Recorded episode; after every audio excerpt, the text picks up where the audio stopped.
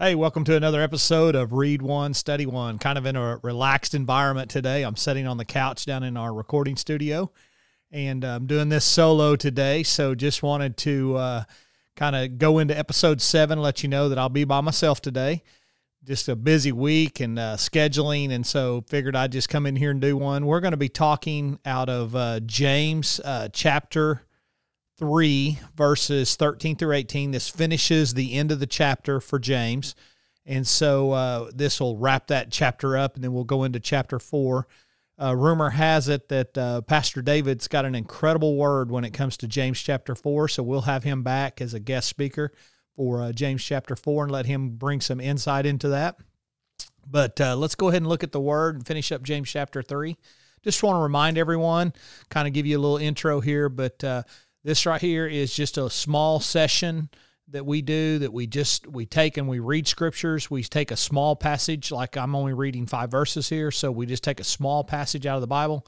We read that we uh, talk about it we discuss it normally when we have guests but when i'm by myself i'm just going to bring up some of my thoughts and how i uh, see the scripture and so we'll uh, visit about it. If you have any comments you can email us at read one the number one, study one, the number one, at gmail.com. Read one, study one at gmail.com.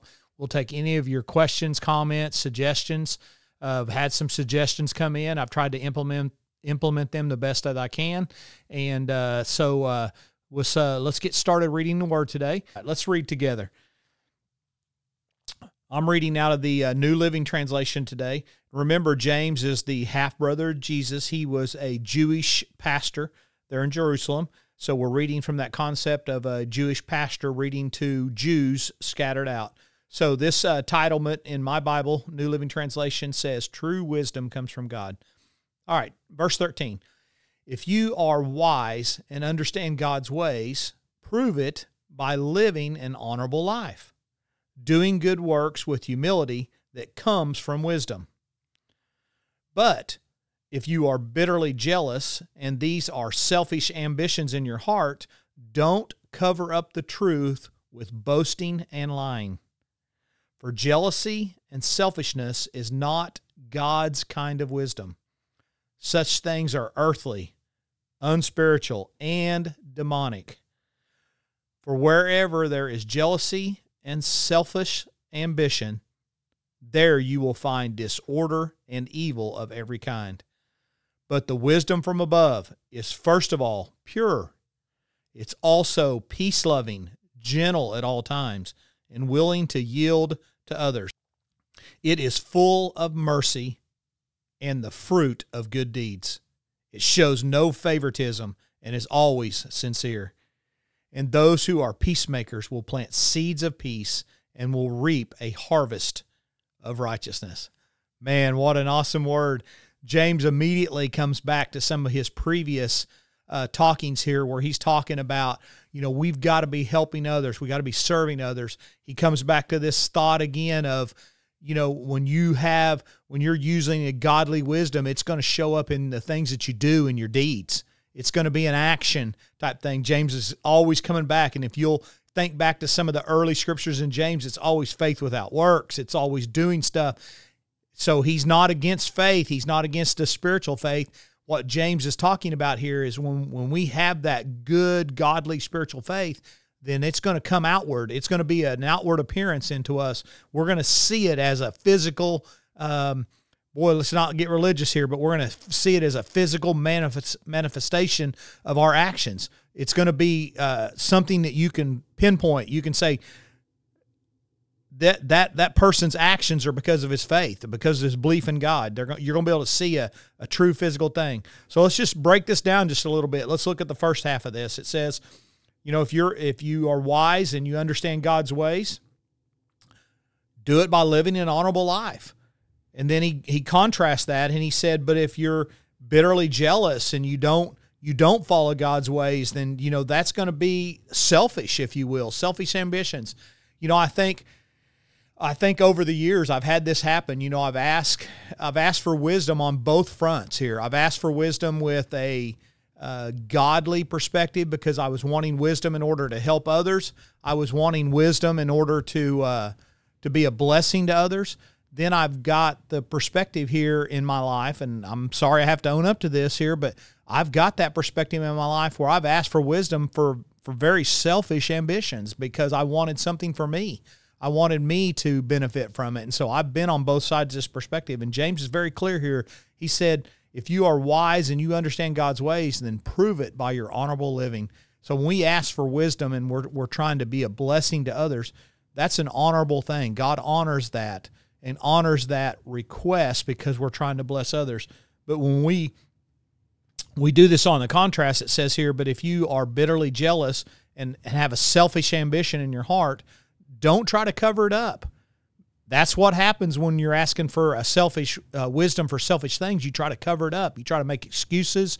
You try to uh, you try to. Uh, James is. cruel. I hate to use this word because I've been so guilty of it, but you're lying. You're lying to yourself. You're lying to God. You're lying to the people that are around you. You are not telling the truth. You're lying and you know and he says this thing has no benefit it's uh it brings disorder and evil of every kind. I mean james can't make it any plainer than that. And i've experienced this because when i've asked for wisdom out of my selfishness out of my own desires out of my uh, trying to uh, promote myself it's always been a bad outcome. I hate to use the word evil but I can guarantee you I can speak to the fact that it's been disorder. So if you look at it in that perspective, it has been evil. And so it just brought no fruit to the situation. It brought no fruit to me. It brought no fruit to the person I was trying to to uh, use it on. It was just it, it ended up being evil. I mean, let's just be honest. It was disorder and evil. All right, let's look at the second half. Let's see if we can jump into maybe something a little more positive here right at the end. Uh, it says here, but wisdom from above is pure and when we when we seek God, when we're seeking true wisdom from God, it is pure. It is peace loving. It is gentle at all times. It is willingness to yield to others. When we're truly seeking wisdom from God, we're open to being being uh, yielding to others, what others have in need. And so, you know, I've I've done this before. I've asked for wisdom, and I know pastors taught this several times uh, when it comes to his personal story. But I've asked for wisdom and direction in a certain area of my life, you know, whether it be finances or healing or or just uh, you know job changes, that kind of stuff. I've asked for for wisdom in those type of areas and got godly counsel, godly wisdom in those areas. And and I know from time to time, you know, I've been asking God, you know, show me some wisdom in finances, and so God graciously did that. A lot of times when he would show me a new path uh, for Laura and I, when he would show us a new path in our finances and wisdom for our finances, it was to bless somebody else. It was to be a blessing to somebody else. There would be an opportunity, if you will, to be a blessing to somebody else. So it wasn't a selfish ambition just to make us uh, more rich, to make us more um, financially satisfied. It wasn't just the selfish ambition. I was truly seeking the wisdom of God, and He would enable me then either to share that wisdom or to use some of that wisdom then to bless others. And I watched this, I've watched this several times in my life. And so I've learned now when I seek godly wisdom, I also have to pay attention because God's got another plan behind this wisdom to uh, bless others. And I just have to watch out for it. I have to be aware of it and watch out for it. Because it says right here, it it is uh, it is peace loving, gentle at all times, and it's and wisdom from God is willing to yield to others. It is full of mercy and the fruit of good deeds. God wants us to be blessings to other. He wants us to be showing that we are fruitful and that we're giving good deeds to other.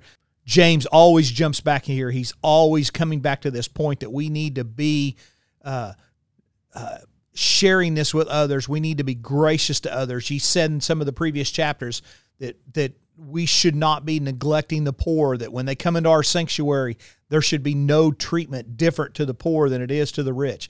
Everyone should be treated equal as they walk into our sanctuaries. It shows no favoritism, he says here in verse 17. It shows no favoritism and those who are peacemakers will plant seeds of peace and they will reap a harvest of righteousness. Man, when I ask for wisdom from God, That needs to be my number one goal. I want to be planting seeds out there. I want to be sowing seeds into others. I want to be sowing seeds into other things that God then can use as a harvest and reap that into righteousness.